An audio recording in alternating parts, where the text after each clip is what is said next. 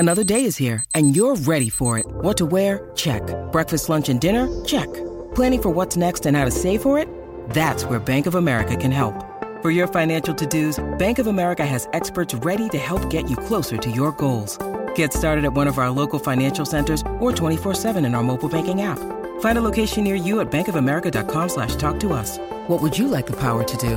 Mobile banking requires downloading the app and is only available for select devices. Message and data rates may apply. Bank of America N A, member F D I C. Mother's Day is around the corner. Find the perfect gift for the mom in your life with a stunning piece of jewelry from Blue Nile. From timeless pearls to dazzling gemstones, Blue Nile has something she'll adore. Need it fast? Most items can ship overnight. Plus, enjoy guaranteed free shipping and returns. Don't miss our special Mother's Day deals. Save big on the season's most beautiful trends. For a limited time, get up to fifty percent off by going to Blue Nile dot com.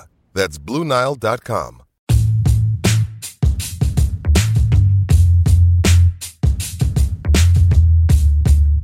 Welcome back to another edition of Buckeye Talk, your Cleveland dot com Ohio State podcast. Thanks for joining us, Doug Lamarice and Bill Landis, in the new Landis podcast studio. Can you hear it? Can you hear a deeper timbre in my voice? This is like a real, it's a smaller room. When we were, we've been doing this for two years now. We're podcast trendsetters at Cleveland dot com, and when we were trying to get help on like how to make it sound better or what to do, we just talk into a computer. We've tried microphones that made it sound worse, but someone said, sit somewhere, sit in a small room and put a blanket on your head. And so this is the closest we've come to putting a blanket on our head. Bill and I are not under a blanket together, um, yeah. but we're closer to that. So we hope it sounds even better. Um, Doug Lamarice, Bill Landis, we're going to do a lot of things here to preview what's ahead because, like, we're here now, aren't we? Like, this is basically, I consider this the end of summer. Camp starts in... We don't know when camp officially starts, but it starts within the next two weeks. Maybe in like, yeah. Maybe in like a week. Maybe, yeah, like eight days. But we definitely have Big Ten uh, media days. Next Monday and Tuesday in Chicago, Bill and I will be there breaking it all down. We have a big thing coming on Friday, which is our Big Ten preview poll. Uh, but we're also going to talk recruiting. Jeremy Ruckert, you people have been tweeting us and you want us to talk about Jeremy Ruckert, so we will.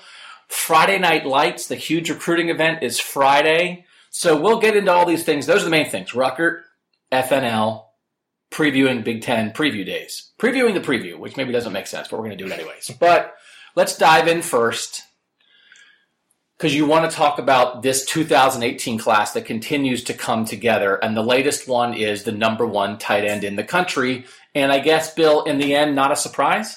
No, he had been... Um... projected to go to Ohio State for probably about a year, and apparently I was reading a story that um, two forty-seven Sports wrote. I believe it was Steve Wiltfong at two forty-seven Sports wrote the story that Jeremy Ruckert committed to Ohio State about a month ago. It was actually on Urban Meyer and Shelly Meyer's wedding anniversary that he committed to them, and I was jealous because that was really interesting, and I didn't get the story. Um, but yeah, why did he? Hold, so, but he wanted to hold for the Bleacher Report video. Yeah, I think like kids do that. I mean, players silently commit all the time, and the Bleacher Report like does the commitment videos throughout the year. But I think July and the summer in particular is, is a big time um, for them to, to put out a bunch of videos at the same time. And they've done a couple. I think Ruckert might have been the first, but they've done. Uh, two or three since Ruckert uh, committed on Monday. Um, so it wasn't a surprise to anybody. He uh, had Michigan, Notre Dame, and Wisconsin in his Final Four along with Ohio State, but it had been Ohio State all along. Um, and I think like it's a really interesting commitment because people like to say, you know, Ohio State doesn't throw the tight ends. How can they get a tight end that's as good as him? Um, and I wrote this the, the day he committed. Like all that stuff doesn't matter. It's probably true. Like they haven't thrown to the tight ends. A lot of the stuff they do doesn't make sense. Like, wh- how can they keep getting five-star cornerbacks when only two of them or three of them can play on the field at the same time? Why do they have an abundance of quarterbacks when um, only one of them can play? Like, conventional wisdom, I think, doesn't apply to the way Ohio State is recruiting right now. So, yeah, Ohio State hasn't thrown to the tight ends much, much since Urban Meyer's been here. Maybe that'll change with Kevin Wilson, but ultimately it doesn't matter because really good players want to come play at Ohio State, kind of regardless of how Ohio State's been using that position. And the thing you look at, and we know how much the N F L matters in this stuff, Jeff Heuerman and Nick Vannett were here together. We're in the same recruiting class. Vannett redshirted, Heuerman didn't. Uh, they both got national championship rings. They both were not used very much in the pass game at Ohio State. They both ended up being sort of blockers first.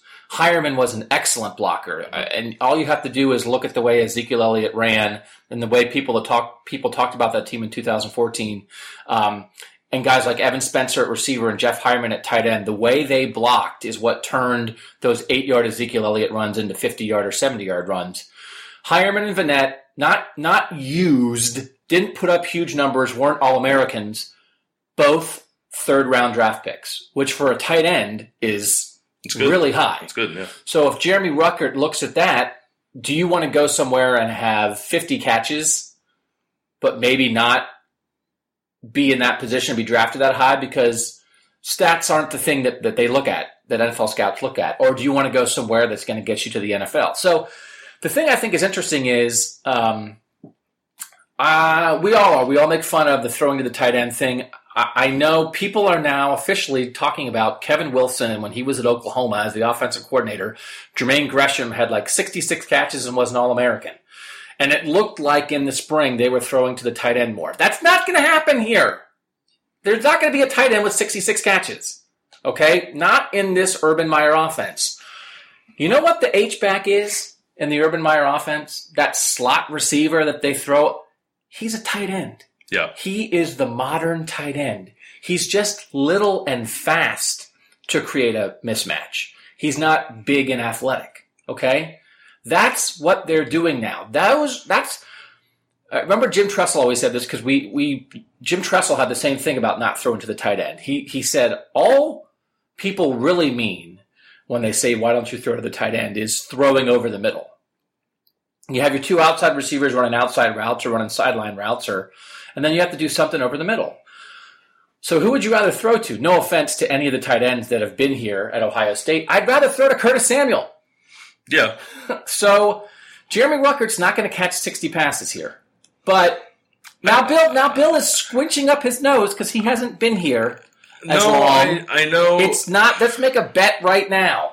Jeremy Ruckert will not catch more than thirty passes in any single season in his Ohio State career. I think thirty is a lot, though, in this offense. When they don't, I mean, Michael Thomas was catching fifty balls a year. I think if a guy catches thirty, that's not bad.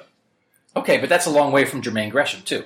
Correct. I will say this, and I think it's dangerous to, to form opinions off, you know, high school highlight tapes because they only show you the good stuff.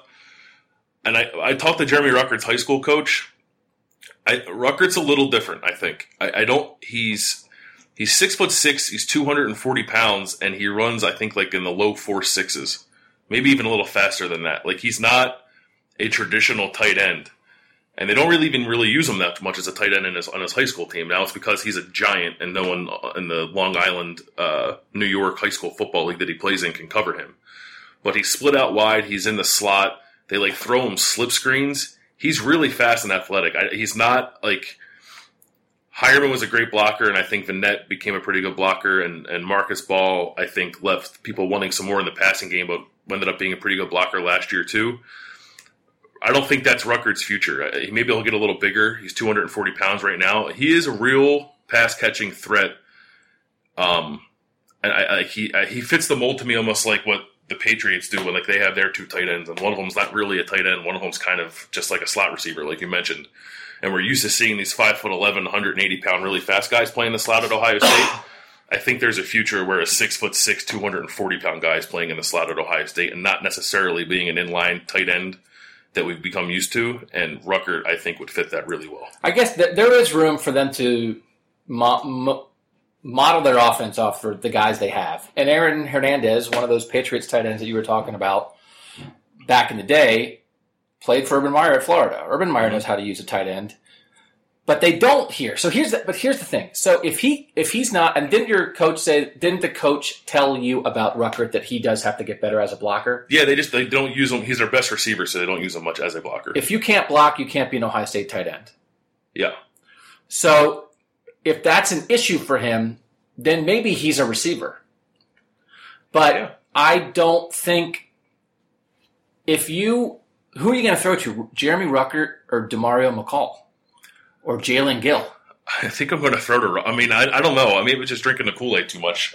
Ruckert's, you're, you're flying high. Listen, he's really good, man. Watch, doing, go, and watch, go and watch Jeremy Ruckert some of the stuff he was doing at the opening, and it's seven on seven. It's not real football, but I think it is a good barometer of athleticism and elusiveness. He was running by people. He's six six, two forty and was running by the best defensive backs in the country at the opening. I thought that was really impressive. I don't think tight ends do that very often. Jake Hausman and Luke Farrell were each in the top ten in the country in tight end last year. Mm-hmm. We thought they had some need at tight end. We thought they might come in and do something. Jake Hausman told us at Cleveland dot com that they told him in recruiting, we need you. There's we need people right now. We thought he'd come in and play. Both redshirted. Yeah, they're also not as good as Ruckert. So are you are you saying that Jake Hausman, I think, was the number four tight end in the class of two thousand sixteen? Jeremy Ruckert's the number one tight end in the class of two thousand eighteen. That's only a difference of three spots in the recruiting class. Are you saying, though, that you believe that there is a big difference between what those two guys were in high school? Yeah, I think more so than where they were ranked positionally, you should look at their overall player rating in two forty-seven. And I think Hausman was one twenty-seven. No, no, no. Like the, the number, like they give them on the scale of one to one hundred, oh, like you're oh, like, oh. like you're a ninety-one or whatever. And I think okay. Hausman was like a ninety-four, and Farrell might have been like a ninety-one or a ninety-two, and Ruckert's almost a ninety-eight. He's a borderline five-star prospect. Um, two forty-seven has him as a five-star prospect, and I think like a top twenty national player. And I think Scout might have him as a five-star too, and I, I believe it's only a matter of time before E S P N and Rivals do the same. And when he signs with Ohio State in December or February, whenever that is, he's going to be a five-star prospect. He's Hausman and Farrell are good. Um, I think they're different, and I think Ruckert is much better. All right. Are you calling? Are you calling now? I mean, he's not playing gonna, as a true freshman. That we'll start there. Will he play as a true freshman next season in two thousand eighteen? I believe he will. Yeah, I think Kevin Wilson is infatuated with this guy, and if Kevin Wilson, I expect that he'll be around for at least two years as the offensive coordinator. He's going to want to use Jeremy Ruckert in in the twenty eighteen season. I don't know. It's weird, and we get trapped in this. It's hard not to get trapped, but it's like we were infatuated with Austin Mack as a freshman and what he was going to bring to the table at receiver and how he was different than other guys, and he had two catches for fifteen yards last year. Right. No, I, I, I mean, I'm probably going to be wrong, and I realize that like, this is a stupid game to play with Ohio State because freshmen never play. Um, I don't know. I was just really impressed by him. I don't know what it was, and I just think I've never, I haven't seen very many tight ends that look like Jeremy Ruckert. So I'll say that that the one guy. Um, the guy who's the best tight end in the Big Ten this year, Mike Gesicki from Penn State. Mm-hmm. Um, my daughter and I went to the Big Ten championship game last year just for fun because she likes football, and I was off that weekend since yeah. Ohio State wasn't playing. Uh, so we went over there and just sat in the stands and watched. And um, you could also see this on T V. I believe the game was televised. It was. I don't mean to sound like I was part of an exclusive club that saw this play happen. But Gesicki caught a touchdown pass, I think, right at the end of the first half when Penn State was getting blown out by Wisconsin. That sort of helped give him a little bit of life. And it was a bomb. Mm-hmm. It's like a fifty-yard touchdown pass that he, like, beat the corner, like, ran down the field and, like, out-jumped the corner at the goal line for. I don't think I'm making that up. Do you remember that play? I do remember that play, yeah. I haven't seen an Ohio State tight end who could have done that. No, I agree. And, like, they never tried. They would never throw that pass to Jeff Heuerman or Nick Vannett or Marcus Baugh. Um, Jake Ballard, who we saw in McDonald's the other day, had that amazing catch in the Rose Bowl from Terrell Pryor against Oregon, which is one of the best catches you'll ever see. You guys have seen it. You can go find it on YouTube. They've had athletic tight ends, but they don't throw. They wouldn't throw a deep ball like that. So if you're telling me, and Gesicki's a guy who was down to Penn State and Ohio State, mm-hmm. and if he was here, so we, you know, you you get caught up in what a team does offensively, what Urban Meyer likes to do, how the pieces fit. I think if Mike Gesicki was here, they'd use him. Yeah. I- so. If Jeremy Ruckert is going to run a fly pattern and catch a touchdown pass fifty yards down the field, out jumping a corner, okay. That, well, that's what I'm, I mean, that's what I'm saying. Like I just I think he he's he's like half receiver, half tight end. He's more of a receiver than any tight ends they have, and I think really than any of the tight ends they've recruited. Um, so that's why I'm so high on him because I'm envisioning being used. Like he reminds me of of. Gesicki, and he reminds me of another former Penn State tight end, Adam Brenneman. I don't know if you remember him from a few years ago, who yeah. was also considering Ohio State. He's, he's at UMass now. He's a well, yeah. His knees blew up, and he went to UMass and, and played last year. Um, Ruckert reminds me of those guys who were just big, labeled as tight ends, but are kind of more receivers than they are traditional blocking tight ends. And again, I'm just going to – Ohio State has run a bunch of guys like that through here. If you want to like play the athleticism game with tight ends from Ohio State's past, they've had some unbelievably gifted athletic tight ends who they haven't used. So anyway, I know. I mean, we'll see what the deal is. Play this back next year when I'm completely but wrong. It's a big, it's a big get, though. It's a big get, and I think this is yeah. one of those where um, it's interesting. They they stacked the tight ends. They got Farrell and Hausman in the class of sixteen, and Kier Hawkins is also in that class. Mm-hmm. Three tight ends in one class, and they all redshirted last year. So they have three redshirt freshman tight ends on this roster now. They didn't take a tight end in the two thousand seventeen class, and now they're adding Ruckert in eighteen. So there's two years apart between Hausman and Farrell and Hawkins and Ruckert. Um, so we were doing our we're doing our top fifty Buckeyes countdown, and we had Hausman at number thirty-nine and Farrell at number thirty-eight. And part of the idea, I I wrote both of them, and Ruckert committed in between. Mm-hmm. And so by the time I was writing Farrell, it was like, well, this is everything that applies to Jake Hausman applies to Luke Farrell, which is there's an opportunity there because Marcus Baugh's the number one. A J. Alexander was number two last year. He's out for the year with a knee injury. These guys are battling to be the number two tight end. They do use two tight ends sometimes. If you earn that spot, you will get playing time. But, oh, by the way, now you better show what you got because Ruckert's coming. Yeah. And they might... I think in the end they're only going to sign one tight end, but I also think they're going to sign Blue Smith from Dayton, who like two years from now I think will also be a tight end. So there were two really uh, good athletes at that position, I think, coming to Ohio State in twenty eighteen. All right, so we'll continue the recruiting talk a little bit, then we'll get to our Big Ten preview, talking about what we expect to see in Chicago, the questions we want to have answered, um, how the rest of the conference is looking at Ohio State. Um, but first... Friday Night Lights is Friday. It's often after Big Ten Media Days.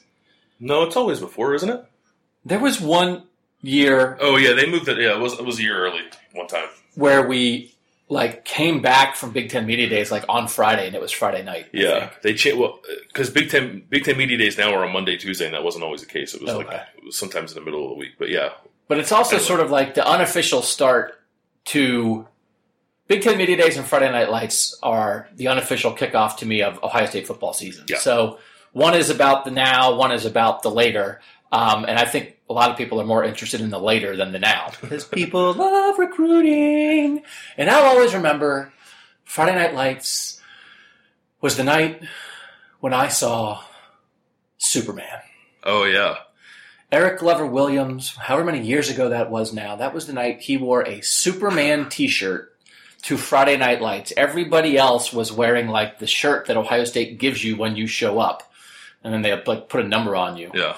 And uh, Eric Glover Williams wore a Superman t-shirt. And it was like, wow, that guy, if you're going to wear a Superman t-shirt at Friday Night Lights, you've got to be special. And that's when I fell in love. And now he's he's probably not really going to play or anything. But anyway, we're looking for Supermen on Friday night. Um...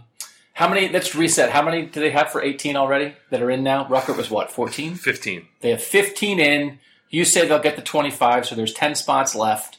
Um, but there's going to be a bunch of nineteen kids there too, right? Is yeah. That even, is, is this more for them? Friday Night Lights has, has, at least over the last maybe two or three years, has seemed to be much more about the next class than the current class are trying to fill out. And I think like last year, Last year's Friday Night Lights, they got one twenty eighteen commitment from Chase Young, and then they got their first twenty nineteen commitment from running back Brian Sneed.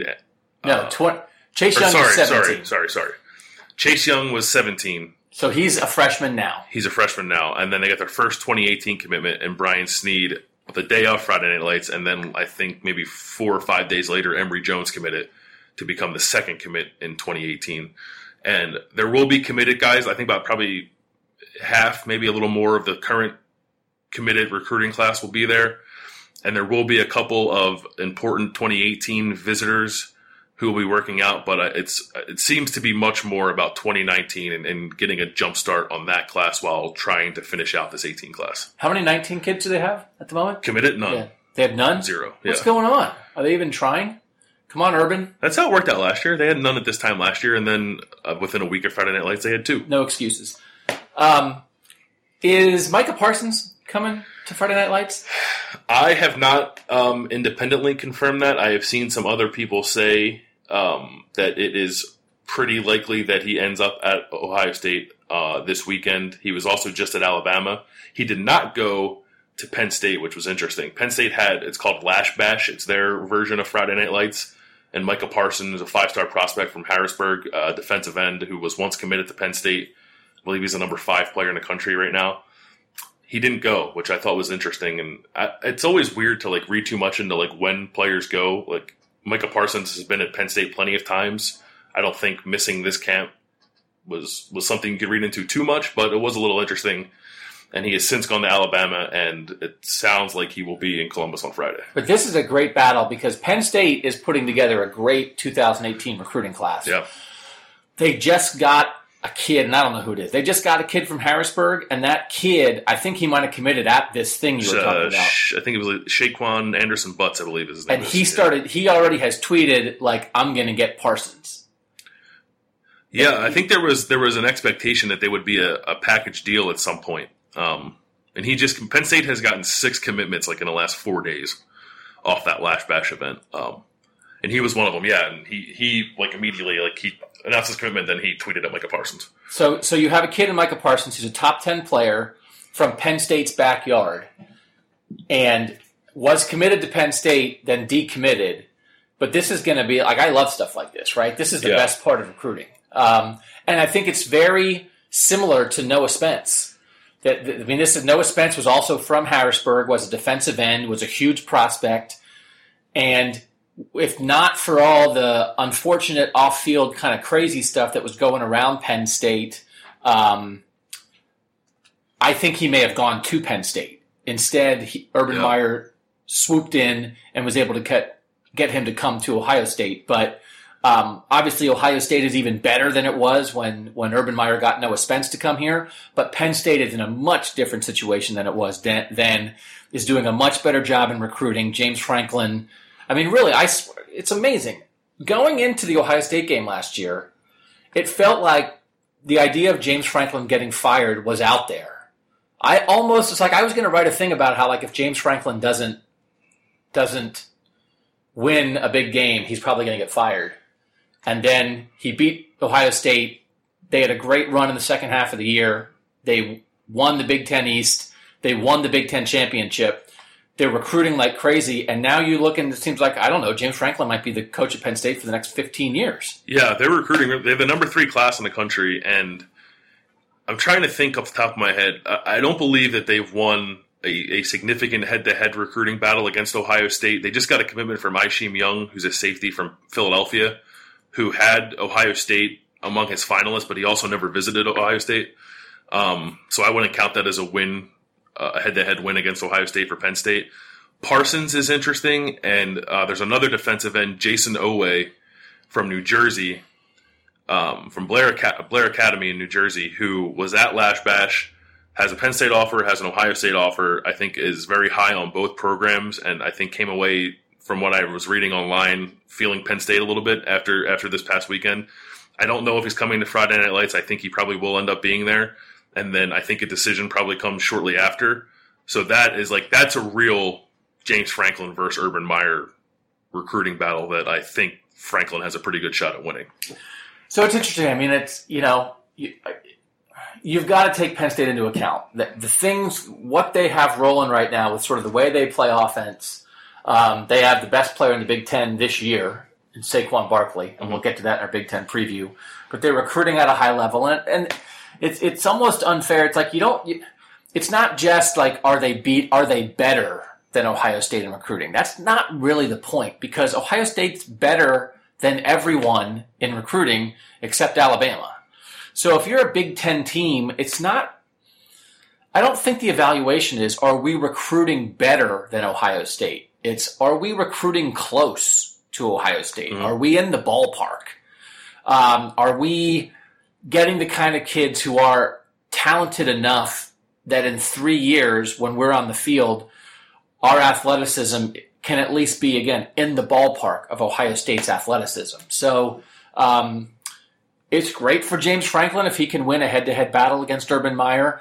but Penn State's in range. And then yep. you got to get your system rolling, coach them up, and hope that you play really well on that Saturday, because so much of the Big Ten isn't even in range. And like, we're doing these breakdowns now, we're building up to Ohio State, what percent chance we think they have to have an undefeated season. And we just did um, Nebraska and Iowa were two that I thought were interesting. I think I did Nebraska and you did Iowa. I did Iowa, yeah. Um, and we gave them decent chance, you know, like I think less than twenty percent chance, better than ten percent chance for those teams to win those games. It was uh, it was eleven percent for Nebraska and fourteen percent for Iowa. And I, I know it was pointed out to us by one reader that Ohio State's played some really close games against Iowa the last few times they've played, and they haven't played Iowa for a while. But it feels like to me Nebraska and Iowa are both the kinds of programs where they might play a close game, especially especially if it's at their place. Yeah. And both those games are on the road for Ohio State. But in the end, in crunch time, do they just are they talented enough to pull it out? To really, because we're not doing is Ohio State going to cover against Nebraska and Iowa? Right. We're doing, are they going to win? And if Iowa plays Ohio State really tough and Ohio State wins thirty-one twenty-eight, people might say, oh, wow, see, I told you, I knew it was going to be close. That's not what we're doing. We're not doing is it going to be close. We're doing is Ohio State going to win? And I feel like against teams like Nebraska and Iowa, they just they're going to win those games because if it's close, Ohio State wins. And so Penn State... Ohio State played a bunch of close games last year, and the only team that got him was Penn State. Mm-hmm. And some of that is because they have some dudes, and they're they also got had some good breaks at the end with the with the kick block and that kind of thing.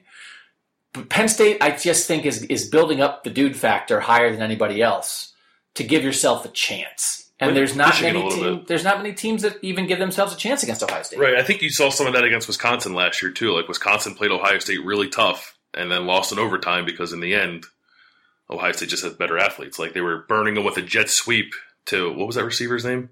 Remember that receiver's name from Wisconsin? He had a funny name. Oh yeah, I know. Yes, continue. I anyway, know what you're talking about. He was running those jet sweeps and he got like six of them for seventy yards. And then they're like, okay, we're just going to have Malik Hooker run up and hit you in the backfield. And then they stopped running it. Um, and that's what happens. Like eventually, the the superior athleticism almost always wins out um, for Ohio State. But yeah, and that's it's the the words that come out like two or three times a year when we're talking about Ohio State's opponents, and it's like equal talent or when talent is equated, what happens? And like Clemson had it, Oklahoma had it, and Ohio State beat them.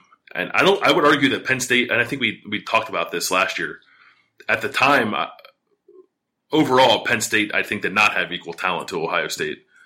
Um, it had some really dynamic players, obviously Barkley and Gesicki and Trace McSorley was playing really well, but a couple of the receivers, couple of the receivers were good. I think, but like now it's that they beat Ohio State without really equal talent, and now they're building up similar talent, still not quite equal. Um, yeah, I think they're they're positioning themselves to be maybe the, the stiffest challenger to Ohio State, either them or, or Michigan. But I think Penn State, Penn State at the moment is recruiting better than Michigan, at least in this class. And it's weird. I mean, like, uh, you know, we've all written and talked ad nauseum about Jim Harbaugh and what he's going to do for Michigan. Who, who's the second best team in the East this year? Penn State. It's Penn State. Who beat Ohio State last year? I mean, somebody tells you that it's Ohio State and Penn State's the best. I mean, it's it's interesting that James Franklin and Penn State, Um, the rise of Harbaugh there, I mean, there hasn't affected them. And this is a thing that we talk about a lot is sort of like uh, where you recruit and who you recruit, and that depending if if you're in different areas and focusing on different things, then it's possible for teams to be good at the same time. If you're all going after the same group of players and the same batch of talent, then one team's going to get a guy and the other teams are going to miss out. But if Ohio State is obviously recruiting very nationally, getting some big-time guys nationally. Michigan is also has some national stuff, right? Mm-hmm. Sort of in different areas than where Ohio State has national stuff. Yeah. And that leaves a lot of room for a team like Penn State to get good Pennsylvania kids without Ohio State and, Penn, and Michigan necessarily being pounding on their doors to fight them for those Pennsylvania kids. It leaves some room for Jersey kids. We know Michigan's big in Jersey. We know Ohio State's been in Jersey. But Penn State can go there. Mm-hmm. Penn State can go to Maryland, D C, Virginia, try to get some kids. I don't know where all their two thousand eighteen kids are coming from, but it makes sense to me that Penn State, there's a lot of talent in Pennsylvania. I almost said that, like, if you ever watch Chris Matthews on M S N B C, yeah, I think he's from Philly. He says Pennsylvania. Yeah. People from Pennsylvania don't say the L in Pennsylvania. I do. Do you? You don't say Pennsylvania? No. I just said Pennsylvania there. I'm also from Philadelphia, which basically isn't in Pennsylvania. So I am from Pennsylvania, so I just said Penn State's doing a good job recruiting Pennsylvania. That's how the people talk where I'm come from. You know uh, where Penn State is recruiting? Where's that? Georgia. Really? Yeah. It is our thing now, right? Like, if we made a T-shirt for the Buckeye Talk podcast, it would be Georgia can't recruit in-state. Yeah, that, I don't think we, we got on them on our last one, so really? This is just your uh, weekly reminder. It's like chicken nuggets and Georgia, Georgia recruiting. Yeah. Really? They're going to Georgia? Yeah, you know, they had a commitment commitment oh, yeah, that guy. Justin Fields, that, that who um, you'll find some people who will tell you that Justin Fields is the best quarterback in the country. Um, Trevor Lawrence, who's committed to Clemson, is ranked number one pro style, and Justin Fields is number one. Dual threat, which is interesting because he's from the same state as Emory Jones, and he is, I mean, everyone thinks, I think, that Justin Fields is a little better than Emory Jones. But he decommitted from Penn State. It was a huge loss for them. Like, Penn State has the number three class in the country, and if Justin Fields was still in the class, they'd probably have the number two class right behind Ohio State. And if they still had Fields and Parsons, which they did at one point, right, they might have number one. Yeah, because that would be, I think they have two five-stars committed at the moment, and that would have been four. So, but are they out on Fields, or could they get him back? Uh, I think they're out. I think the consensus is that Fields is going to go somewhere closer to Georgia. Um, I don't know where. I'm not a, an expert in his recruitment, but uh, everything that You're I not read, an expert at Georgia recruiting, just like the Georgia coaches. Correct. I might be more of an expert than the Georgia coaches, though. But no, I think I, I actually think it's possible that Justin Fields ends up going to Georgia, which would be huge for Kirby Smart. We're going to have Kirby Smart on the podcast when they get Justin Fields and just like yeah. kiss his butt and talk about what a great job he's doing and not let him know that uh, – we rip them. But to be fair, we don't rip Kirby Smart. We previously were ripping Mark Richt. Yeah. We're Just ripping. Insert Georgia coach here, and that's who we're ripping. Yeah. yeah. Um, so that was really, I mean, I guess it's, I, this is now here, Sue, well, we like to come up with re- recruiting ideas on the fly. Mm. What is the history of kids decommitting from a school and winding up at that school? Because a lot of times kids, oh, when they decommit, yeah. will say, I'm like reopening my commitment thanks to all the coaches at School X that I'm no longer committed to. I just made a hasty decision and I want to think about it more. And it's not necessarily, they don't phrase it as I hate you now. But how often do they come back around, think about it for another three or four or six months and then say, you know what? I did get it right the first time. I'm back with the school that I was originally committed to. I'm sure it's happened before. I can't think of one off the top of my head, but it doesn't happen much. I don't. Yeah, I, people. If I can be permitted a quick uh, basketball tangent, um, people were asking that about Dane Goodwin when he decommitted from Ohio State and then said he'd still be considering Ohio State. And people were asking me, "Do you think Goodwin ends up back in the class?" And I said no, because kids typically don't decommit and then recommit to the program they had decommitted from. It's a little different with Goodwin because they, Ohio State had just made a coaching change, but it's like. Dane Goodwin commits from Ohio State, and then thirty seconds later, it's like, oh, Villanova and Notre Dame are interested in Dane Goodwin. It's like, okay, well, Dane Goodwin's not coming back then. And then he ended up going to Notre Dame. So I, I, it would be interesting to look it up. It would take forever to look up that information. But, yeah, that's something that I think we might be able to tackle because that would be some interesting math to find out the percentage of kids who decommit and then recommit to the program they decommitted from. And then I'm almost just curious about um, – I wonder what percentage of kids – what percent of the top three hundred, let's say, decommit? Decommit from somewhere. Yeah. End up not at the school they originally pledged to. And which schools are good... We're writing this down. Yeah. Which schools are good at getting kids who decommitted? And which schools are the schools that lose a lot of kids who were once committed to them and then don't come? Because Ohio State does some of both. Ohio State has decommitments. But sometimes, and, and this that's the problem, there's two kinds of decommitments. There's the kind of decommitment where the kid that the school wants changes his mind and realizes, I maybe can go somewhere better. Mm-hmm. And then there's the kind of decommitment where the school ignores you and makes it very clear that they don't want you anymore because they figured out they could recruit someone they think is better than you. And you had committed to them early, and they sort of are like, well, you're the number seventeen kid in the country at your position, but now... the number nine kid in the country at your position, the number three kid in the country at your position are really interested in us, so we're going to ignore you until you get the hint and leave. And then that goes down as a decommitment to the school, and you'd be like, oh, wow, this school has a lot of decommitments. And basically it's them forcing kids out. So, um, yeah, it's uh, – Ohio State's pretty good at – I mean, that's not telling any. Urban Meyer is like a the, the master flipper of commits, even if it's not instantaneous. Like a kid will decommit from wherever, and then a month later he's committed to Ohio State. But there's only one kid like that in the class right now. Max Ray, offensive tackle from Tennessee, was once committed to Georgia. Really? Yeah. God, could you someone let Kirby Smart up for a second? Give him a break. My God, Urban. So greedy. Um, okay, let's. We're going to get into our Big Ten preview. Um, but first, let's hear a message, Bill, about one of our favorite charities. One that we would never decommit from. The Cleveland Food Bank. Okay, guys, quick second here to talk about the Greater Cleveland Food Bank. Uh, we know it can be hard to know which charities deserve your money these days and which charities you can trust to use that money in the right way. We're telling you, you can trust the Greater Cleveland Food Bank. The ratings website Charity Navigator gave the food bank four stars. That's the highest possible score it can get for its transparency and use of your money. That's one of the reasons why Cleveland dot com is a partner of the Greater Cleveland Food Bank.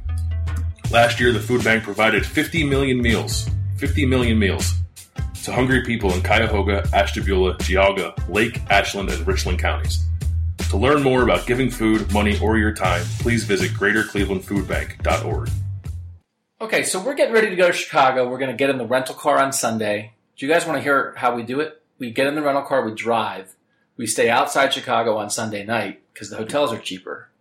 Then we drive in Monday morning. We do the stuff Monday. We stay in Chicago Monday night. We do the stuff Tuesday. We leave Tuesday, drive as far as we can on the way home. Maybe getting all the way, but if not, we'll stop in like Indianapolis and come home Wednesday. Yeah. In case you guys wanted to know how we do it. Um, so... Ohio State, they split it up now, seven teams on Monday, seven teams on Tuesday. Ohio State is on Monday, I believe. Yeah. And it's funny, they don't it, – it's a sign of that the Big Ten is kind of screwed up at the moment. We made fun of Legends and Leaders um, when they had that. It's because it was a, they were two stupid names. But that they, that they divided the conference not geographically actually was a good idea, and I think they're in – having some trouble at the moment because the power is in the Big Ten East and the Big Ten West. I don't know what is ever going to change for the Big Ten West to have a chance to match the tradition and recruiting power of Ohio State, Michigan, and Penn State. Um, and there's just more players in the East. There are just more players. If you look at the way the league is split up, there are more talented recruits in Ohio and Pennsylvania and New Jersey and the Maryland, D C, Virginia area, and those are all East team areas, as opposed to Illinois, Wisconsin, Minnesota, Iowa, and Nebraska. It's just, I mean, it's just a fact. So dividing up the conference that way, I don't think makes sense long term, unless you're happy for it to be that Wisconsin, that Michigan, Ohio State, and Penn State, and then you throw in Michigan State. They're going to play each other every year. They're going to be the best teams. And then they're going to play the wild card from the West and see what happens.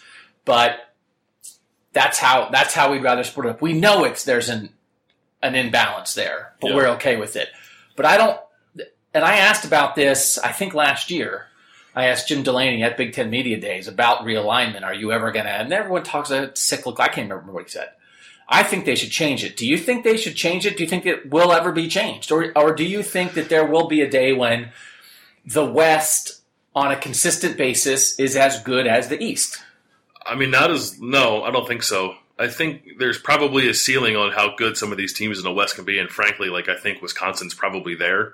Um, Nebraska – Nebraska's not quite – I mean, it's not what it used to be. I don't know how – their national scope is not as wide as it once was, so I think that Nebraska is handicapped a little bit by how good it can be. P J Fleck at Minnesota is interesting, but there's certainly a ceiling there to how good, like, the, the ceiling for the teams in the West is just so much lower than the teams in the East, based mostly off of that geographic recruiting area that you laid out. That no, I mean, unless in a world where, like, I mean, Urban Meyer's not at Ohio State, James Franklin's not at Penn State, and Jim Harbaugh's not at Michigan, maybe the gap can close a little bit, but those programs are always going to recruit better than any of the programs in the West. So I mean, you might have an off year every now and then when a West team sneaks in and wins the Big Ten, because that's just going to happen sometimes. But the strength of the Big Ten is going to be situated in the East until they change something. I just don't think when when they did uh, when they expanded um, to twelve and added Nebraska and originally went to divisions and then did it non-geographically, they did it by historical context, and they tried to look back and say, um, here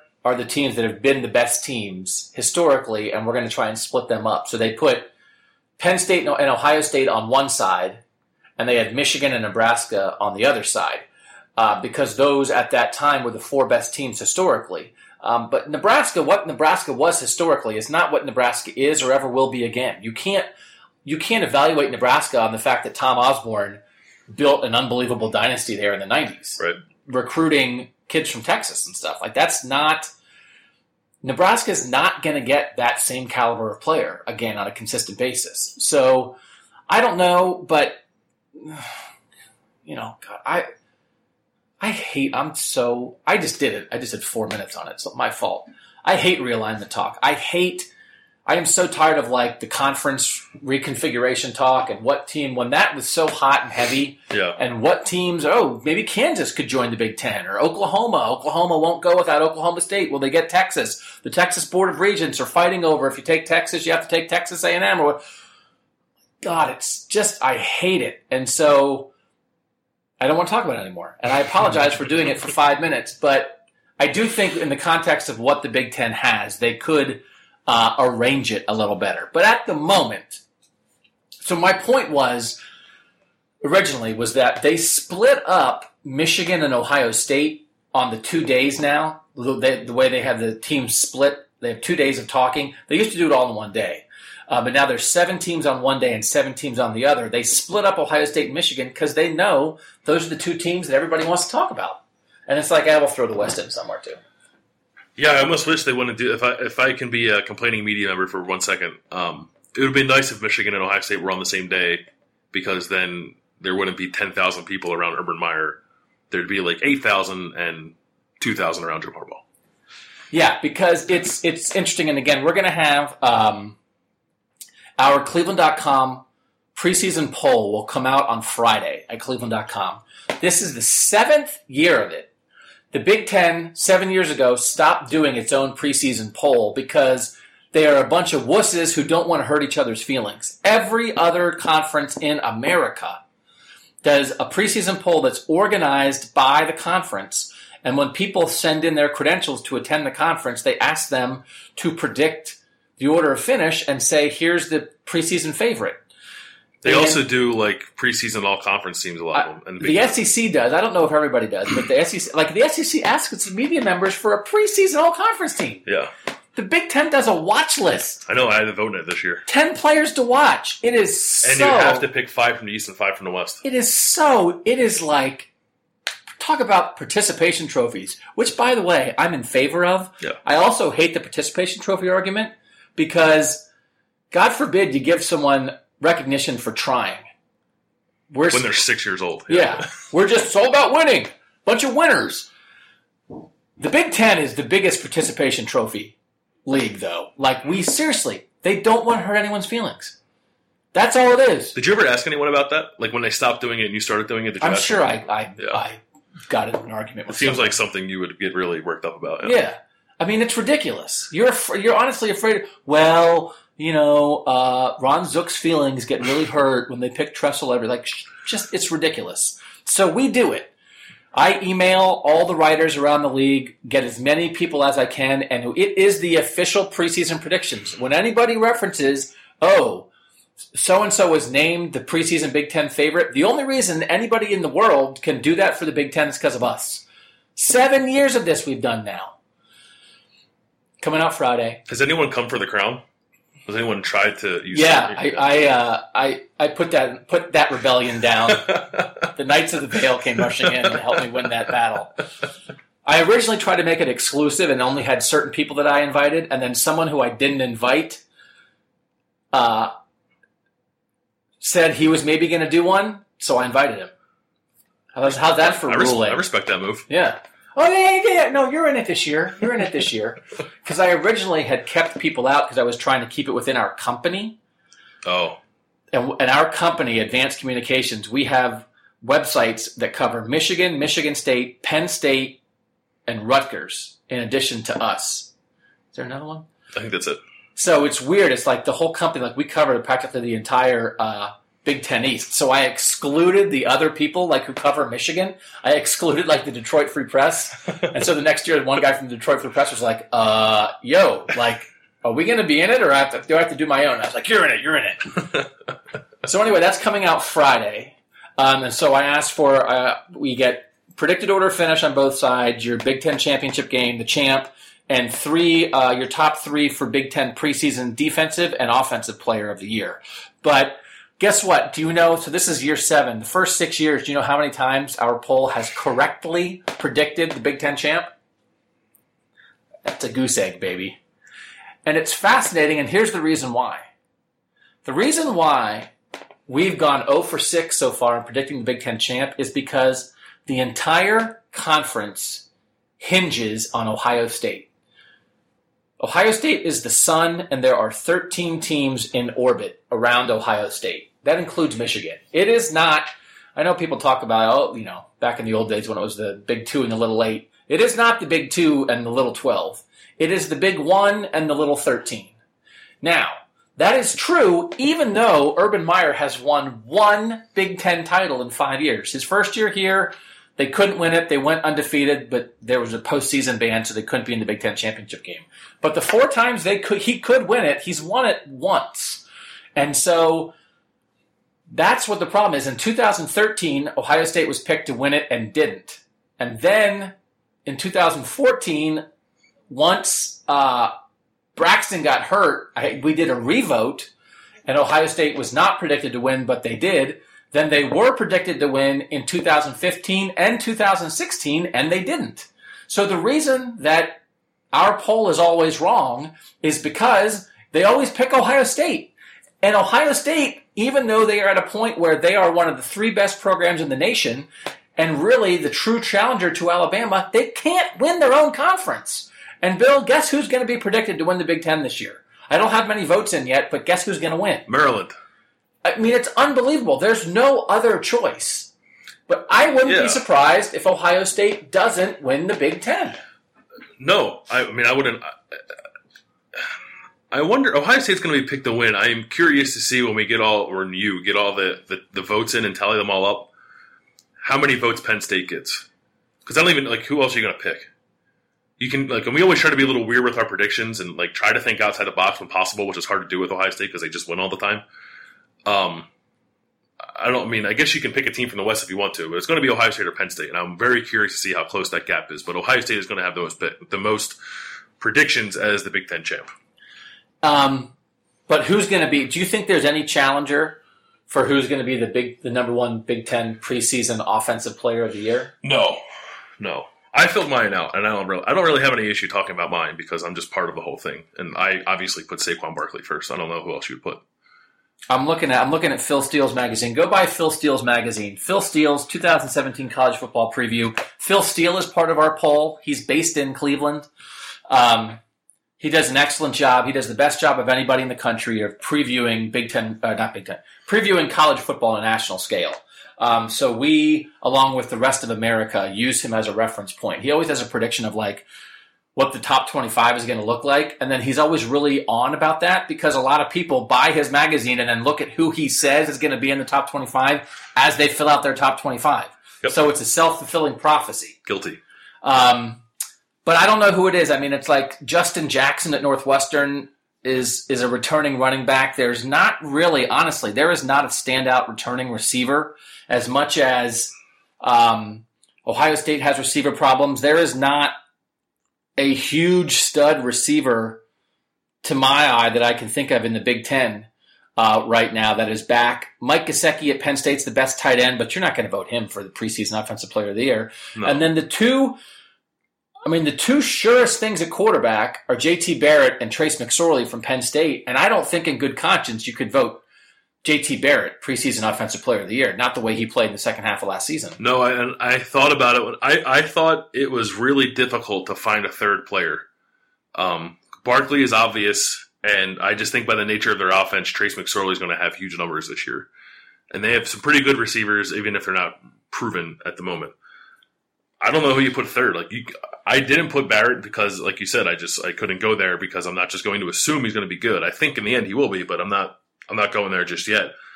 And then outside of him, I don't know who he put. Like there, there's no good receivers. Like the best players after those two are offensive linemen. And I thought about putting an offensive lineman in there because I am pro um, bucking the tradition of always voting for skill position players and everything.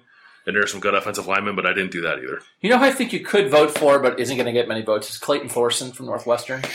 Quarterback. Um, yeah. Northwestern, I think, is certainly a contender in the West. He threw for he threw twenty-two touchdown passes a year ago, um, nine interceptions. I mean, it's one of those things. It's like I'm saying, oh, vote for Clayton Thorson. He had twenty-two touchdown passes. J T Barrett, who had a terrible year, had twenty-four. Mm-hmm. So, I mean, it's it's a lot of sliding standards when you're trying to look at these teams because so much more is expected. Um, of Ohio State, but we've written about this a lot. It's it's it's almost never a great quarterback league. I mean, it really isn't. Um, and until Jim Harbaugh starts getting his guys in there, um, you know, this is this is not a league where you look for first round N F L draft picks at quarterback on a consistent basis at all. And so it's not a quarterback driven league. It often is a running back driven league.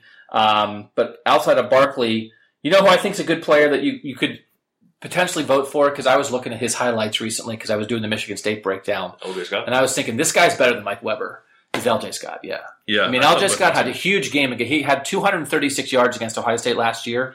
Um, and if he had Ohio State's offensive line and other skill guys and, and an offense like that, I think he would put up potentially huge numbers. Yeah, it's it's just, it's really hard. I think in the end, Ohio State is probably going to have... You know, I don't think – did anyone vote for Curtis Samuel last year? You know what? You know. Oh, who, yeah. I know who voted for Curtis Samuel last year, and he was right. Yeah. I thought it was crazy when he did it. Tim May from the Dispatch. You know, hey, uh, I think Curtis Samuel, just watch, watch him for a big year. Boom. Nailed it. Um, but is someone going to put Curtis – like Paris Campbell third? Well, I think maybe Tim will. I don't know. But – uh I think it's, yeah, if, if people look at it as like, ah, oh, there's not really anyone popping, who's replacing Curtis Samuel? And we think that's Paris Campbell. I think you might get to see some Paris Campbell votes. I didn't vote for him, and I wouldn't I wouldn't have voted for anyone on Ohio State's offense because while there are dynamic players, we don't know who they are yet. So I voted for the more um, established guys, Barkley, McSorley, and I put Justin Jackson third. You did put Justin Jackson third? I yeah. did. I said this in the no. I considered L J Scott. Um, He was the Big Ten's leading rusher last year. Yeah, and I considered uh, Gesicki too, but I picked Justin Jackson. Justin Jackson last year, five point one yards per carry. Mike Weber, six yards per carry. So, I said this, we, we talked about the top one hundred players. Um, it was a two podcasts ago, and I, I, I think I said I think Mike Weber is better than Justin Jackson, and I do believe that, but... I don't know. I guess I guess you're supposed to be predicting how their season's going to go, and if that's the case, maybe I should have picked Weber, but I picked Jackson based on what happened last year. And Northwestern's a contender in the West, um, mm-hmm. but it's it's hard. I don't know. Like we're trying to think about, like, oh, what are you what are you going to ask about, and like what are the big uh, topics of conversation? I mean, Ohio State is the number one topic of conversation here, but J, you know, J T Barrett's not going to be there. Um, a lot of the more famous guy, you know, when you think of last year's team that was a playoff team, you think of that defense led by Malik Hooker and Marshawn Lattimore gone, Curtis Samuel gone, J T Barrett's not going to be there. So the three Ohio State representatives are Billy Price, who's an All-American, fifth-year senior, fourth-year starter, moving from guard to center. Uh, he will get four hundred questions about Billy. Uh, could you really break down for us, what's the difference between guard and center? When you're making that move, you just get into what's it what's it really like for you? And he says, uh, one position you snap the ball and the other one you don't. Um, and then someone's going to write a just scintillating eight hundred word story about the move from guard to center. And uh, it's going to include a quote from Billy Price that says, um, I just do what's best for the team, and uh, I work hard every day. I was so, going to write that story, man. Yeah, I know. I mean, you're, you still can if you want to. Um, I wrote it like four times last year. So. Yeah. So Billy Price, Tyquan Lewis is going to be there, and Chris Worley is going to be there. Um, so people are going to want to talk about Kevin Wilson and being the new offensive coordinator, how things are going to change, and Billy Price is going to be the only guy who can talk about that because they're only one, bringing one offensive player, and he doesn't throw it or catch it. Um, so that's okay, um, but that's obviously going to be a big thing. Um, Michigan losing so many players is going to be a big thing. Penn State with the idea of can they win the East again with McSorley, with Barkley, with that kind of offense. Um, who's their good? Is it uh, Juwan Johnson and Deshaun Hamilton? Deshaun Hamilton was like, he looked like he was going to be like their future number one receiver. Was it three years ago when Christian Hackenberg was still there and then like kind of fell off a little bit? But I think maybe he might be a guy who actually like emerges as their number one guy. So people will ask Michigan State about their offseason, kicking three of their best players off the team yeah. uh, after sexual assault charges were filed. Um, Maryland should be a little bit better. But in the West, I mean, I honestly don't know. I mean, I guess it's just Paul Chryst. You know what? This is really is a thing. So I did a poll before uh, Sunday night on who was watching Thrones. Mm-hmm. And it was like forty-five percent yes, fifty-five percent no. So Whoa. I think some people can get into the idea of like every single person in America watches Game of Thrones, which is a weird medieval sci-fi Lord of the Rings kind of thing on a premium pay channel on cable. And of course, everyone in America watches it. So let's make everything in life a Game of Thrones reference. Did you listen... Do you listen? The Ringer did a Game of Thrones podcast. I can't listen to them. It is the most unlistenable thing I can't listen my to ears them. Have ever heard. I listen to podcasts. Many are good, many are bad.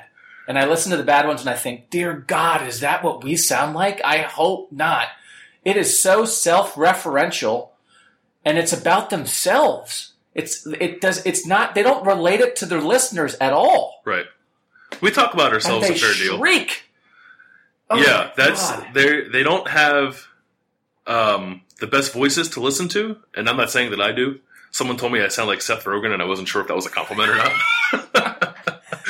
um, but yeah, I can't listen to that. It's so inside baseball. It's like I just want to hear what you think of something, and they never get to it. Okay, so anyway, but Paul Chryst. Now, my point was, let's not make Game of Thrones references because not everybody gets them. Paul Chryst is the king of the north. He's never going to be the king of the whole kingdom, but his little area up north there where it snows, he's the expert up there. I feel like Paul Chryst might rule the Big Ten West for a decade, but never really challenge Ohio State, Penn State, Michigan. And can I make another Game of Thrones reference? Like, I sound like a huge nerd. Then, then that's it. Then we're done. Okay. This is it for the whole podcast. Paul Chryst uh, might be uh, the king in the north. P J. Fleck is Ramsey Bolton, and he's coming for you. Wow. P J. Fleck. And I think P J. Fleck would embrace Ramsey Bolton, who, yeah. n- spoiler alert, spoiler alert. No, I'm not even going to say it because people might be catching up. Yeah. He's a jerk, though. Um, young up-and-comer. Young up-and-comer. Yeah. Row the boat. Um, but so Phil Steele's predictions, he has Wisconsin one, Northwestern two, Nebraska three, Minnesota four, Iowa five, and then Purdue and Illinois.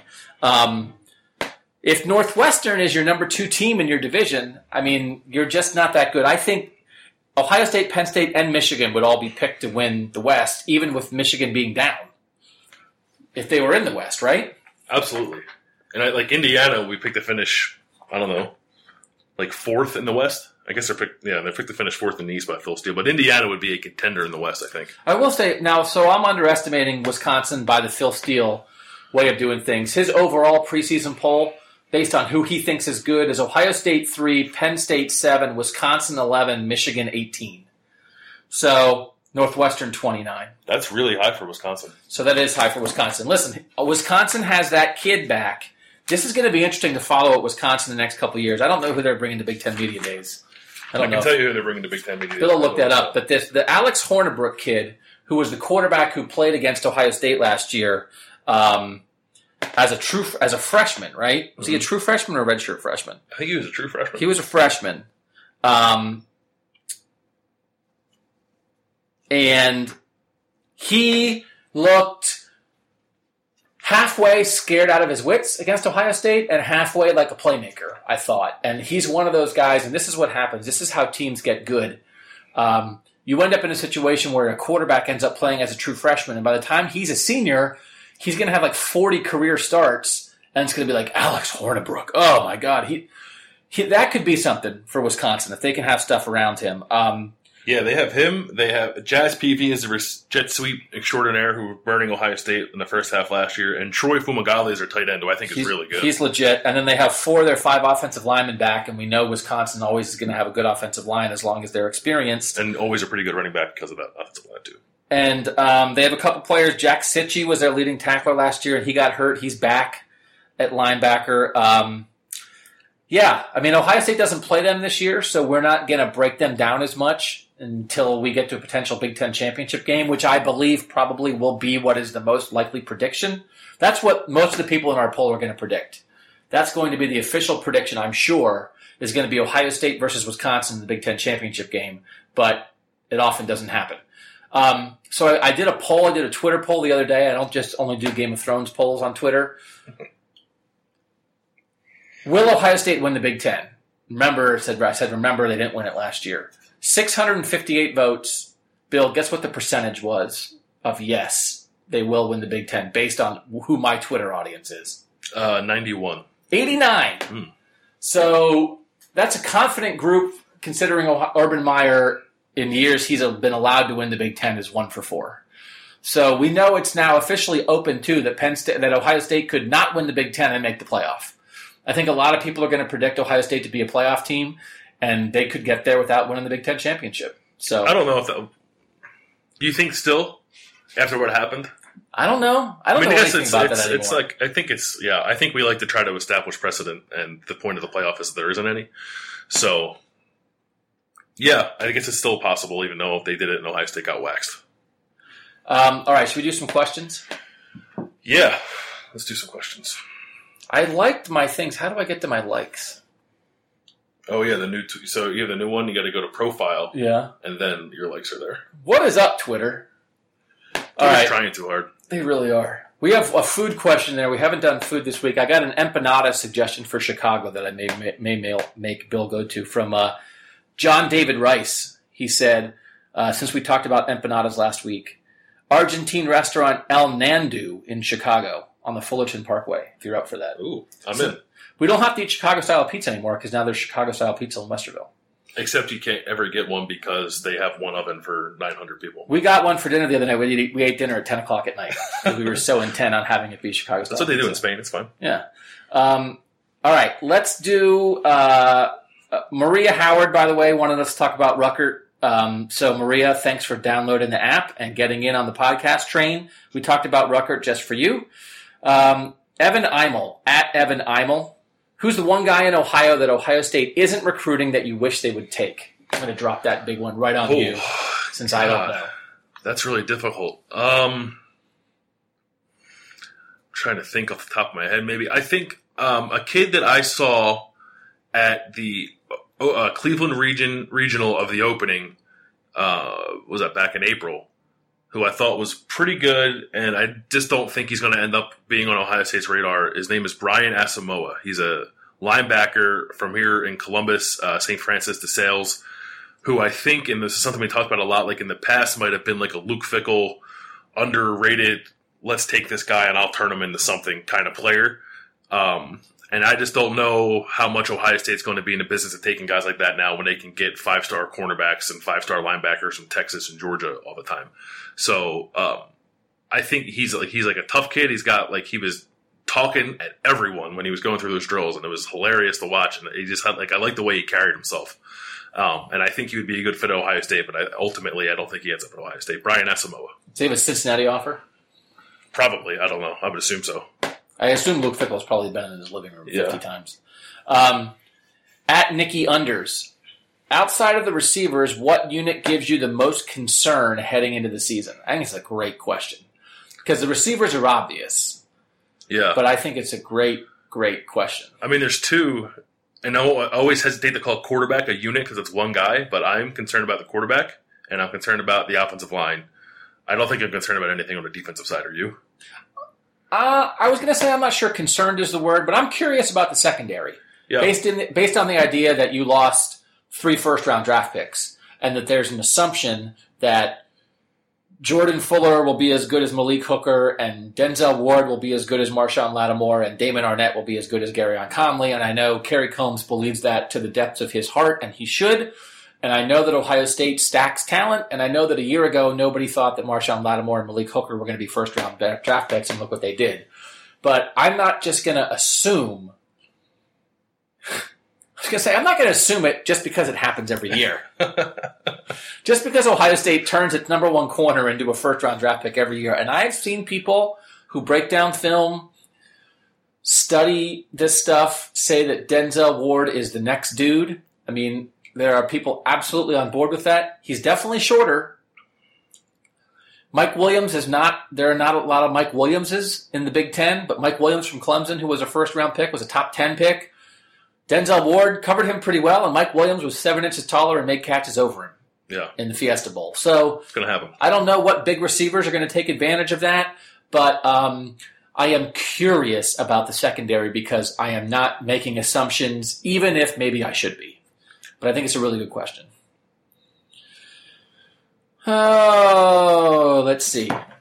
Andrew Jacobs at Drowsome, D R O O W S O M E. What's the toughest game on the schedule this year? I said we're doing this breakdown. Oh, I saw that one, yeah. Okay. So what's the toughest schedule? What's the toughest game?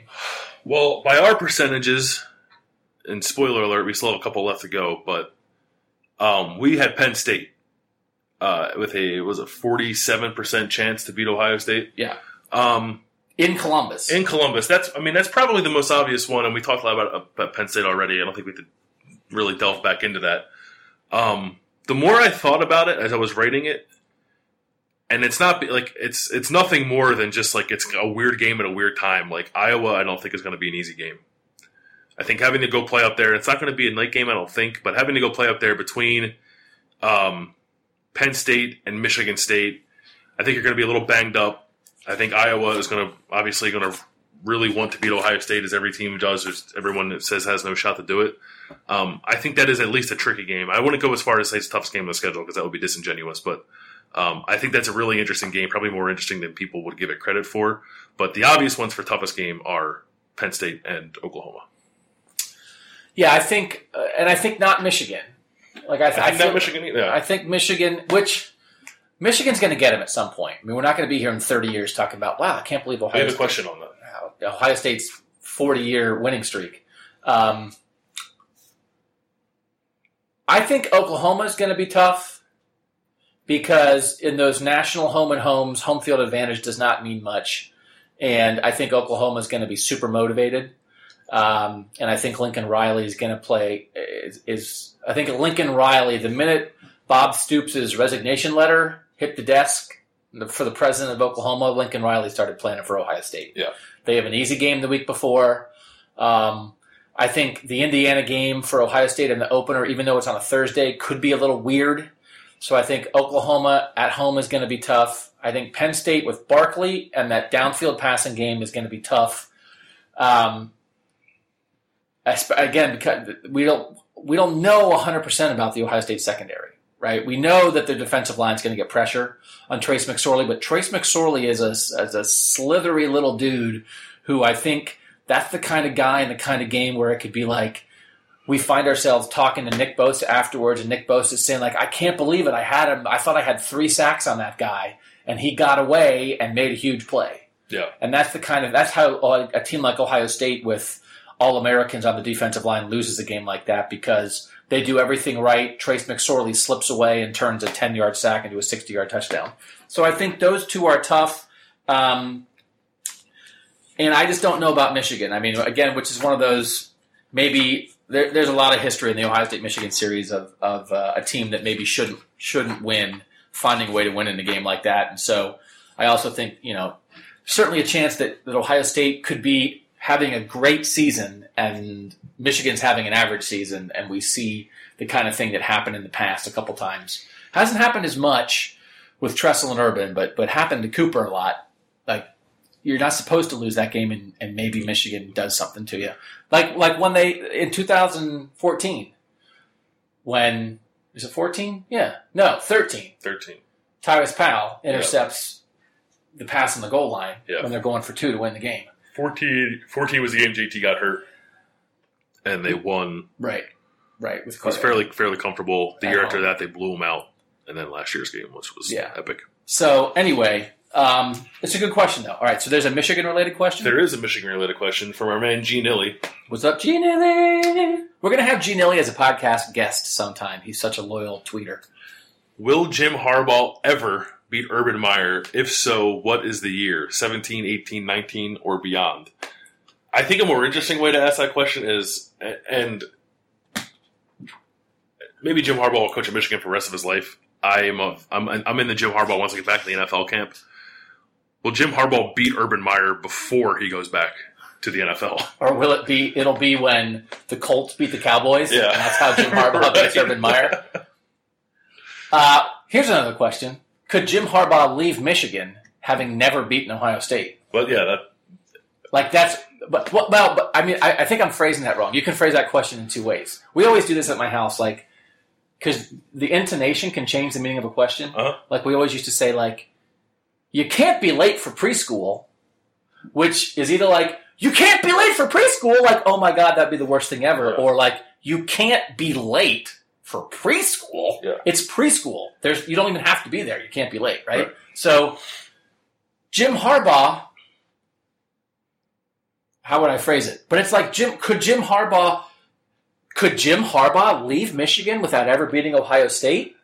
Or, but I meant it as, could Jim Harbaugh leave Michigan without ever yeah. beating Ohio State? Like, would he allow himself to do that?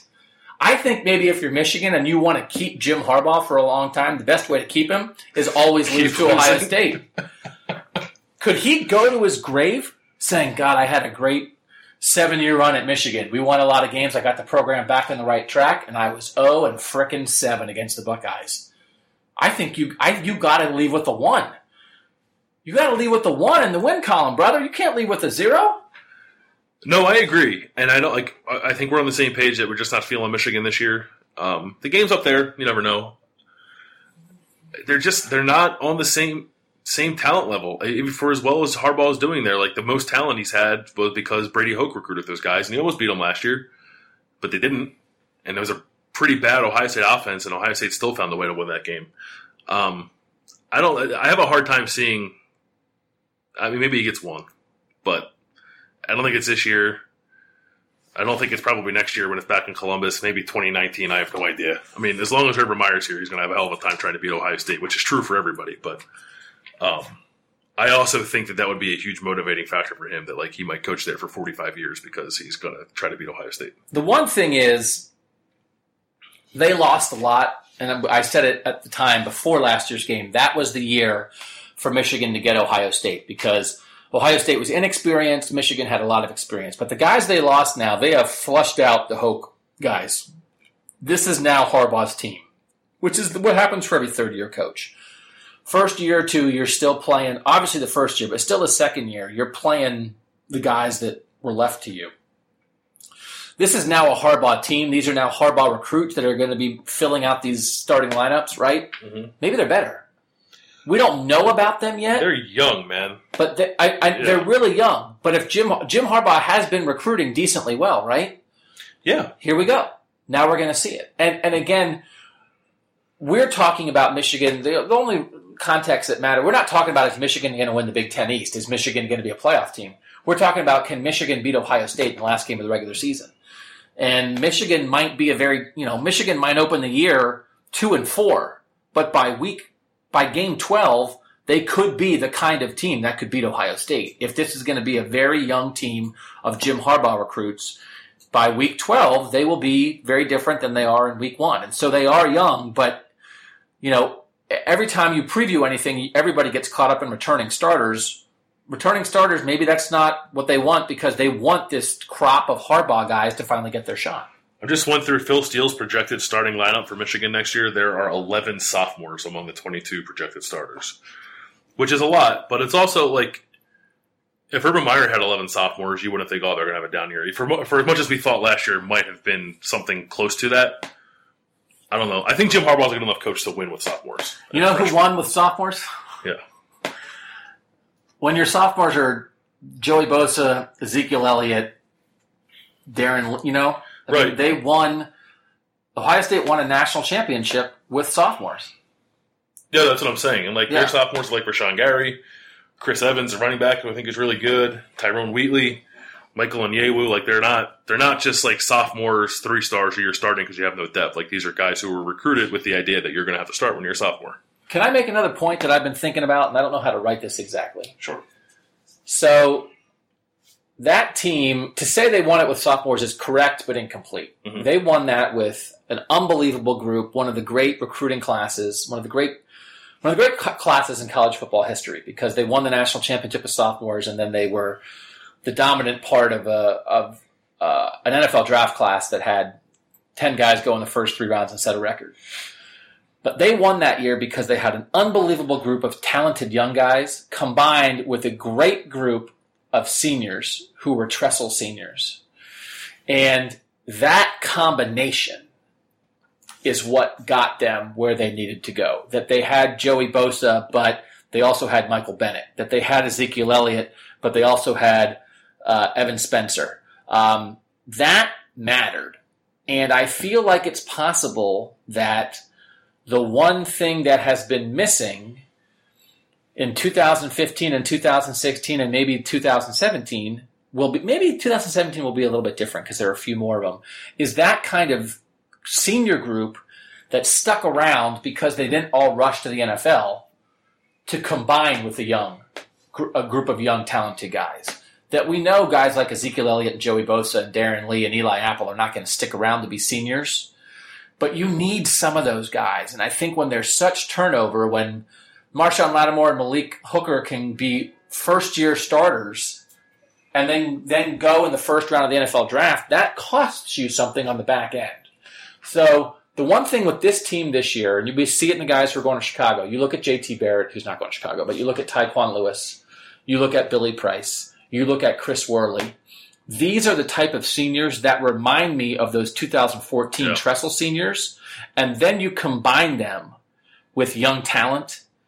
And so if we see some of these young guys, if we see Austin Mack and Ben Victor as sophomores go crazy, and then they're complemented by guys like Billy Price and J T Barrett, that might be more of the mix that they had in two thousand fourteen that I feel like they were missing a little bit in two thousand fifteen and sixteen. Yeah, that's a good point that I didn't think of. Damon Webb's also another senior who's played a lot and been around a while. Um, yeah, I, I buy that point totally. And because last year's senior class, there were like six or seven seniors on the roster, and one was Pat Elflein, who obviously mattered. One was Dontre Wilson, who still couldn't get on the field that much. And then it was like Craig Feda and Joe Berger, who were like important special teams players, but aren't the kind of guys really who you're quite talking about. Right.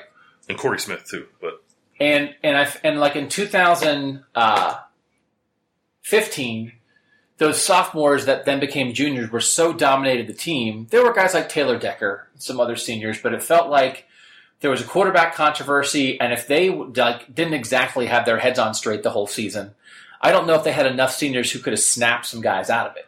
You know, yeah, they have. I think their senior class, this is off the top of my head, I think they're like twelve, which is double what they had last year. And twelve is still not that high of a number, but in the current, the way that Ohio State is currently structured, twelve, I think, is going to be a lot moving forward for just the way the guys leave early. So should I, do I write this before Big Ten Media Days, or do I ask Urban about it? I think you ask Urban about it. Because here's, I feel like this is the kind of thing, and this happens with Urban sometimes, if I feel like I could ask Urban this question. Urban, you had a lot of seniors on the two thousand fourteen team that really complemented the young sophomore talent. It felt like the last couple of years you haven't had such strong senior classes.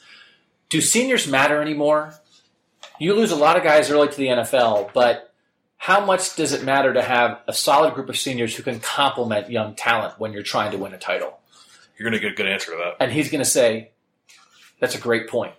And he's, I think that's the kind of thing that he's either thought about it and has done has had a study commissioned about the effect of senior leadership on championship teams, or he's going to say, I haven't thought about that. I'm going to have a study commissioned on that.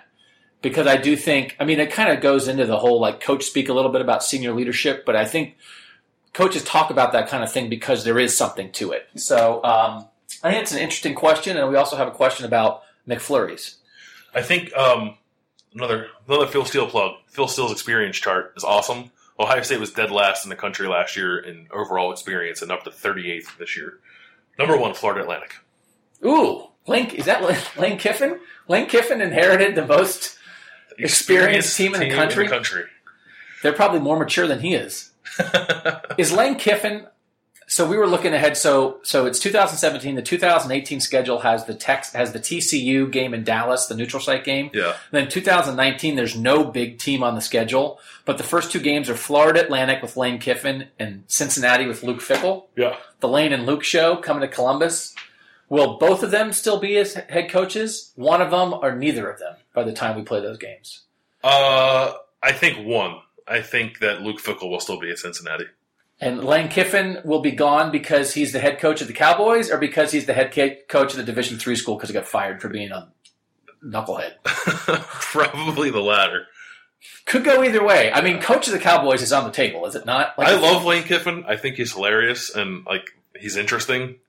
He is a mess. He is a mess. Okay. G. Nilly, I swear to God, should just be the producer of this podcast. I got two more G. Nilly ones. See, he sent that one just to you, I think. Oh, did he? G. Nilly, if you were a college football head coach, what type of offense and defense would you run? Uh, wishbone. For real? Would, no, really? I don't know. That's a good question. No, I don't know. I've been begging. All, I've been begging for years for a Big Ten team to hire the Navy coach. Yeah, and run the triple option in the Big Ten. I know that's not the wishbone, but some kind of run-based option offense where you never throw it and you're a pain in the neck to play every week. Yeah. If doesn't, I were the coach... Doesn't Georgia Southern do that? Yeah. And, like, Georgia Southern has well, been an F B S team for, like, a year, and they've been below. But they're off the Navy tree. Yeah. No, and I know. Georgia Tech did it, too. Yeah. Like, they're all... That's from the Navy tree, from the Paul Johnson Navy tree. I would... If I were a coach of anything... If I was not the coach of a top forty program, I would run the triple option. Yeah, I would do that too. I, I, uh, I'm looking at it now because we're in my home office. N C double A fourteen. When I start a dynasty at N C double A fourteen, I don't care what program I am, I run the triple option because it's fun to run. I guarantee you I would not run a pro-style offense. If I was if I was Urban Meyer, I would run Urban Meyer's offense. I would run a dual-threat quarterback who can run with the power run game. I mean, is I think is where the, that's where... Yeah, that's... I mean, yeah, I would, I would agree with that. Defense, I don't know. What is it, three four, four three? I, don't, I, have no I mean, and a lot of this stuff, I mean, the thing I think you need to have, and Ohio State's done that, Michigan State has it now, it's like you need that. You're in basically a nickel all the all time because you have a, whether you call it a walkout linebacker or a star or a hybrid safety spot, you have a hybrid safety linebacker spot where that guy behaves as a defensive back but hits like a linebacker. You can't just play three big linebackers. And I think they do that more. I don't know all the defenses in the Big Ten West, but... That's, I think some of those teams get in trouble sometimes because it's like, who covers Curtis Samuel? If you, if you are a defense, you have to be, be able to answer the question, who covers Curtis Samuel? And if your answer is either like, well, it's a backup guy that we have to go to a special look or whatever, then you've got to change your base defense. Yeah. Because Curtis Samuel's going to be on the field every snap, and you've got to be able to deal with him every snap. And I'm not sure that they're, I don't know that every Big Ten team can do that. All right, we'll end with this. G. Nilly. G. Nilly, I want to know who you really are. It's Nathan. Nathan, but what's the, what's G. Nilly mean? I don't know. He'll tweet us. What is the proper ratio of candy bar to ice cream in a flurry? What's your favorite dessert fast food? What's a flurry? Like a McFlurry. Like oh, you know, I don't, I don't know if I've ever had one. What? Have you had a blizzard? I've definitely had a blizzard, yeah. So everyone just, I don't understand. I would like to get the... person who invented the blizzard on the phone, because I, I guess they invent the blizzard, but they can't copyright the technology or whatever it is, because then everybody has their own version of a blizzard. How could you possibly copyright putting candy in ice cream? It's like trying to copyright a hamburger. But oh. they, it's the mixer, it's the grinder, because you can't just, you don't just pound the candy with a, with a hammer and drop it in. You got to mix it in properly. I mean, I guess so. I don't know. Uh... Proper ratio. Uh, I mean, all the, the more candy, the better. I don't. Know. I'm not signing. I'm, I, you can get ice cream whenever you want. I'm here for the candy. But some, because sometimes at the bottom of them, and this is when you get a poor mix, when the mixer doesn't do a job. There's like candy bites at the top, and then the bottom half is all just vanilla ice cream. Yeah, and that's frankly that's B S. No, I yeah I agree. With, and I had a blizzard one time. I got a Reese's cup. Reese's or Reese's? That was a whole. I think BuzzFeed did a post on that. I say Reese's. I'm from there, and it's Reese's. No, I know. But I know I, a lot of people say Reese's. I say Reese's. I had chocolate peanut butter cups in a blizzard one time, and I swear there might have been like three in the entire thing. It was a medium-sized blizzard, and there were no peanut butter cups in there. Really? But here's the thing. If it's so easy, have you ever bought a cake, like a half gallon of vanilla ice cream and like three candy bars and come home and smashed a candy bar with a hammer and no, put it in with ice cream? No, then it's got to be soft serve. How do you buy soft, how do you buy soft serve ice cream? You buy hard ice cream and let it sit out for milk. an hour? uh, best fast food dessert... Um, I actually think the Burger King pie is pretty good because sometimes ice cream is the easy answer, but I think you can yeah. over ice cream sometimes. I like the McDonald's apple pie. I don't know if I've had uh, Chick-fil-A uh, milkshakes. Pretty good. You know what is the best fast food dessert? And I, I've always wanted to work for a donut company and spin it this way: that in the morning you serve donuts and in the evening you serve dessert mini cakes. Okay. And it's a donut. But not enough people think, let's go get a donut for dessert because. Oh, I've done that before. Yeah. But does it? People, it needs to be, and it needs to be fresh because sometimes if you go at eight o'clock at night for a donut, it's a stale donut. Awful. You've got to sell it as late night dessert. Come get a donut. And I don't know. I feel like there's an opportunity lost there because a lot of those donut places, some of them stay open, but they still bill themselves. I would like flip the switch. Like at six o'clock, you become. Mini cake dessert paradise or whatever. You're not just Tim Hortons anymore. Yeah, I've had bad luck going to, like, if you have, like, a little, like, sweet tooth craving and go to Tim Hortons at, like, eight thirty and try to get a donut. It's not very good. So that would be a good plan. And then and you could dress them up even a little bit more. You could mm-hmm. do a little spin on it. But you got the stuff there. You got a cake mix and icing. Make the magic happen. Yeah. So what, when I get laid off from Cleveland dot com, I'm going to pitch myself as a donut shop P R marketing genius. You're envisioning like tasty cakes in the evening? Is that what you're talking about? Stuff like that? I mean, like do whatever. Yeah. yeah. I mean, like you can dress it up a little bit, fill in the holes with some cream or whatever, whatever you got to do. That would be my fast food. Because sometimes you just don't want ice cream. And then what are you going to do? Right? There's right. not a ton of options if you don't want ice cream for fast food dessert. Is a blizzard fast food dessert? I th- if you can drive through and get it. Yeah, okay. That was, I saw that question, and that was the first thing that popped in my head. Like, does a blizzard count? Is that not, I mean, the fa- drive through, right? That's the definition. Yeah, like Dairy Queen sells like chicken fingers and cheeseburgers and stuff, so it's a fast food place. Yeah. But you don't have, you don't have to get out of your car. Right. Because who wants to stand up? No. And walk. Yeah. Ridiculous. Stand in line. Yeah. Get out of here. All right. We're going to be at Big Ten Media Days starting Monday. We're going to finish our schedule breakdown on Friday. Um... We have some plans for some good podcasts from Chicago. Make sure you look on Friday at Cleveland dot com for our Big Ten poll reveal. We'll have predicted standings, Big Ten champ, offensive player of the year, defensive player of the year. Again, the most real predictions you're going to get because the Big Ten is scared of itself. At Cleveland dot com, we're not afraid to hurt your feelings. I feel like that could be a T-shirt too. That's uh, it's actually true. Um, so thanks for listening. You can find us on iTunes. List it, Landis. We're, God, I love it when you do the list. iTunes, Stitcher, SoundCloud, Google Play, TuneIn, ask your Amazon Echo to play Buckeye Talk. Make sure you over-enunciate, right? I'm, I'm, Say it I'm, how you want. For a writer, I don't, my uh, vocabulary is very limited. Say it so because you said... On our last podcast, you said, Alexa, play Buckeye Talk, and then you were playing it, and you said your Alexa heard that and turned on, and, right? And like it stopped and paused because Alexa thought she was being summoned, and it was not. So if you have an Alexa, turn it up and get ready for this right now because Bill's going to talk to her. Alexa, play Buckeye Talk. And that's how the magic happens. Um, so thanks to you guys for listening. It just turned on. We have the door shut in the podcast studio, but Bill's Alexa just tried to talk to him through the door. Is she? Is it playing out there, do you think, now? It's we not, have to go see. It's not. All right. That is... I, I, the robot revolution is here. I'm sure you guys saw the thing where, like, a male robot, not a not a gender male, but an M A I L robot, yeah. I think, in Washington, D C at some business office, drowned itself in a, in a pond in the middle of the office. So they're not perfect yet, but the robot revolution is here. And like two years from now, there's going to be uh, cyborgs doing this podcast instead of us, and we'll be dead. All right, thanks for listening. Uh, preseason poll on Friday. Big Ten Media Days starting from Chicago on Monday. We'll have stories, we'll have videos, we'll have all kinds of stuff from there. We'll do some special stuff for next week's podcast from there. So again, thanks to you guys. For Bill Landis, I'm Doug Maurice, and that was Buckeye Talk.